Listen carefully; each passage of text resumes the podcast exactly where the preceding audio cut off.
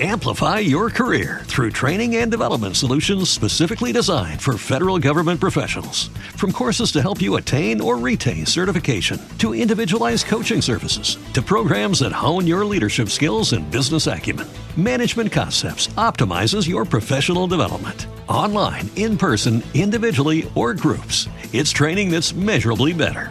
Learn more at managementconcepts.com. That's managementconcepts.com. Benvenuti o bentornati su questo mio canale dedicato alla psichiatria, alla salute mentale e alle neuroscienze. E se vi interessano questi temi iscrivetevi subito, ok? Ma veniamo al tema di oggi. Quando e perché i pazienti mentono al loro psichiatra? E questa è una domanda molto delicata e controversa a cui vorrei provare a rispondere oggi insieme a voi. Chiaramente questo accade non solo in psichiatria allo psichiatra, ma potenzialmente ad ogni medico e a ogni figura sanitaria come possono essere infermieri o psicologi. Il fatto che si menta al proprio medico in generale o al proprio psichiatra in particolare può stupire, ma vi garantisco che è molto più frequente di quello che non si creda, ok? Molto banalmente voi non avete idea di quante sono le persone in medicina generale, non solo in psichiatria, ma in medicina, che ad esempio non seguono in maniera adeguata la terapia prescritta e che invece al medico riportano di essere stati completamente aderenti alle prescrizioni che sono state fatte a loro. Ma per affrontare questo tema si potrebbe iniziare da un punto che coinvolge direttamente l'amor proprio e la sicurezza di noi psichiatri nei confronti dei pazienti. Mi riferisco al fatto che alcuni pazienti semplicemente non hanno sufficiente stima e fiducia in un certo professionista e mentre decidono di cambiare medico o qualcosa del genere non se la sentono di mostrarsi completamente, di farsi vedere completamente. Questo accade a tutti, è accaduto sicuramente anche a me e l'unico modo per far fronte a questo problema è quello di impostare sempre come priorità di una visita medica la costruzione di una relazione autentica, diretta diretta e poco recitata, mi viene da dire. Insomma, l'opposto di quello che faceva il dottor Guido Tersilli nel famoso film di Alberto Sordi, ok? Buongiorno. Buongiorno, Radio Nertucci, febbre? 39. Via la coscetta di pollo, facciamo la peletta oggi, vero ragioniere? Buongiorno professore. Buongiorno, come andiamo signora Paoloni? Male. Vede che migliora? Ieri ha detto malissimo. Buongiorno, no, si alzi, stia comoda, chiuda la porta però.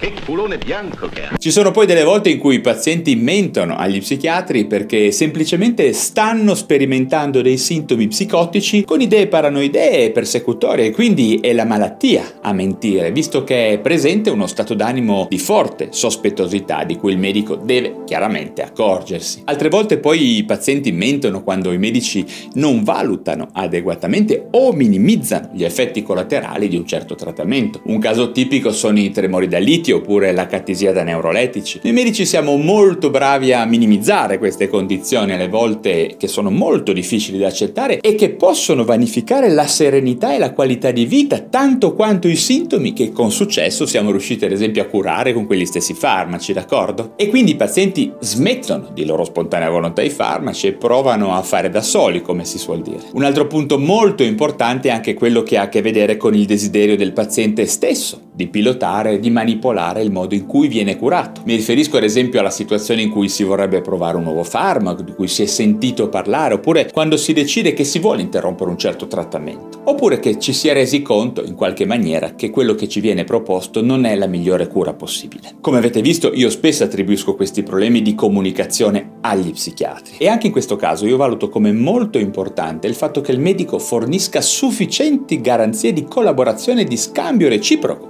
magari allontanandoci dalla vecchia ottica del cosiddetto ordine medico, cioè il medico che prescrive e il paziente perfetto sarebbe solo quello che esegue senza fare troppe domande. Beh, questo non ha ormai più senso e come dico sempre il moderno processo di diagnosi e cura si basa su di una specie di danza tra medico e paziente che deve risultare in un processo basato sicuramente sulle evidenze scientifiche, ma anche sulle preferenze, sui valori e sulle aspettative della persona che si deve curare. Ma vediamo ancora qualche situazione specifica in cui i pazienti mentono al loro psichiatra. Ad esempio vediamo che ci sono altri momenti critici, specialmente quando si parla di tematiche sessuali, in cui le persone mostrano autentico imbarazzo o disagio o addirittura franco rifiuto a parlarne in maniera comprensibile e condivisa. Quindi questo è un altro punto in cui ovviamente è la sensibilità del medico ad essere fondamentale. Poi c'è il tema molto importante e delicato della violenza in famiglia, molto diffusa, soprattutto negli ultimi anni in cui forse ci siamo semplicemente resi conto di quello che accade un po' da sempre, in cui comunque spesso è presente forte ritrosia a parlare in maniera franca, perché o ci si vergogna o si ha davvero paura e questo, è bene dirlo, riguarda sia i maschi che le femmine, dato che, sebbene meno frequentemente, sicuramente, anche i maschi possono subire violenza da parte delle donne. Infine ci sono situazioni in cui i pazienti, pur non riferendo notizie cliniche corrette, non stanno realmente mentendo, ma piuttosto non hanno compreso bene la domanda oppure non sanno di cosa stanno parlando e sono in difficoltà a farlo capire al loro dottore in ragione magari di un basso livello di istruzione o ancora mostrano autentico imbarazzo e disagio sempre per ragioni culturali, come accade spesso con alcuni migranti. Ecco un'altra situazione in cui è la capacità comunicativa del medico a fare la differenza e la sua sensibilità. Insomma, come avete capito, quando i pazienti mentono, io do spessissimo, quasi sempre, quasi sempre la colpa al medico. Bene, per il momento non mi vengono in mente altri esempi, ma sarei davvero felice di sentire da voi cosa ne pensate se avete altre situazioni da proporre, parlando di tutti quei momenti in cui i pazienti mentono al loro psichiatra, ok? Bene, per oggi ho finito e se vi interessano questi temi della salute mentale e della psichiatria datemi un like e iscrivetevi subito ai miei canali digitali. Vi ringrazio come sempre per la vostra attenzione e ci vediamo al prossimo video. Amplify your career through training and development solutions specifically designed for federal government professionals. From courses to help you attain or retain certification, to individualized coaching services, to programs that hone your leadership skills and business acumen, Management Concepts optimizes your professional development. Online, in person, individually, or groups, it's training that's measurably better. Learn more at managementconcepts.com. That's managementconcepts.com.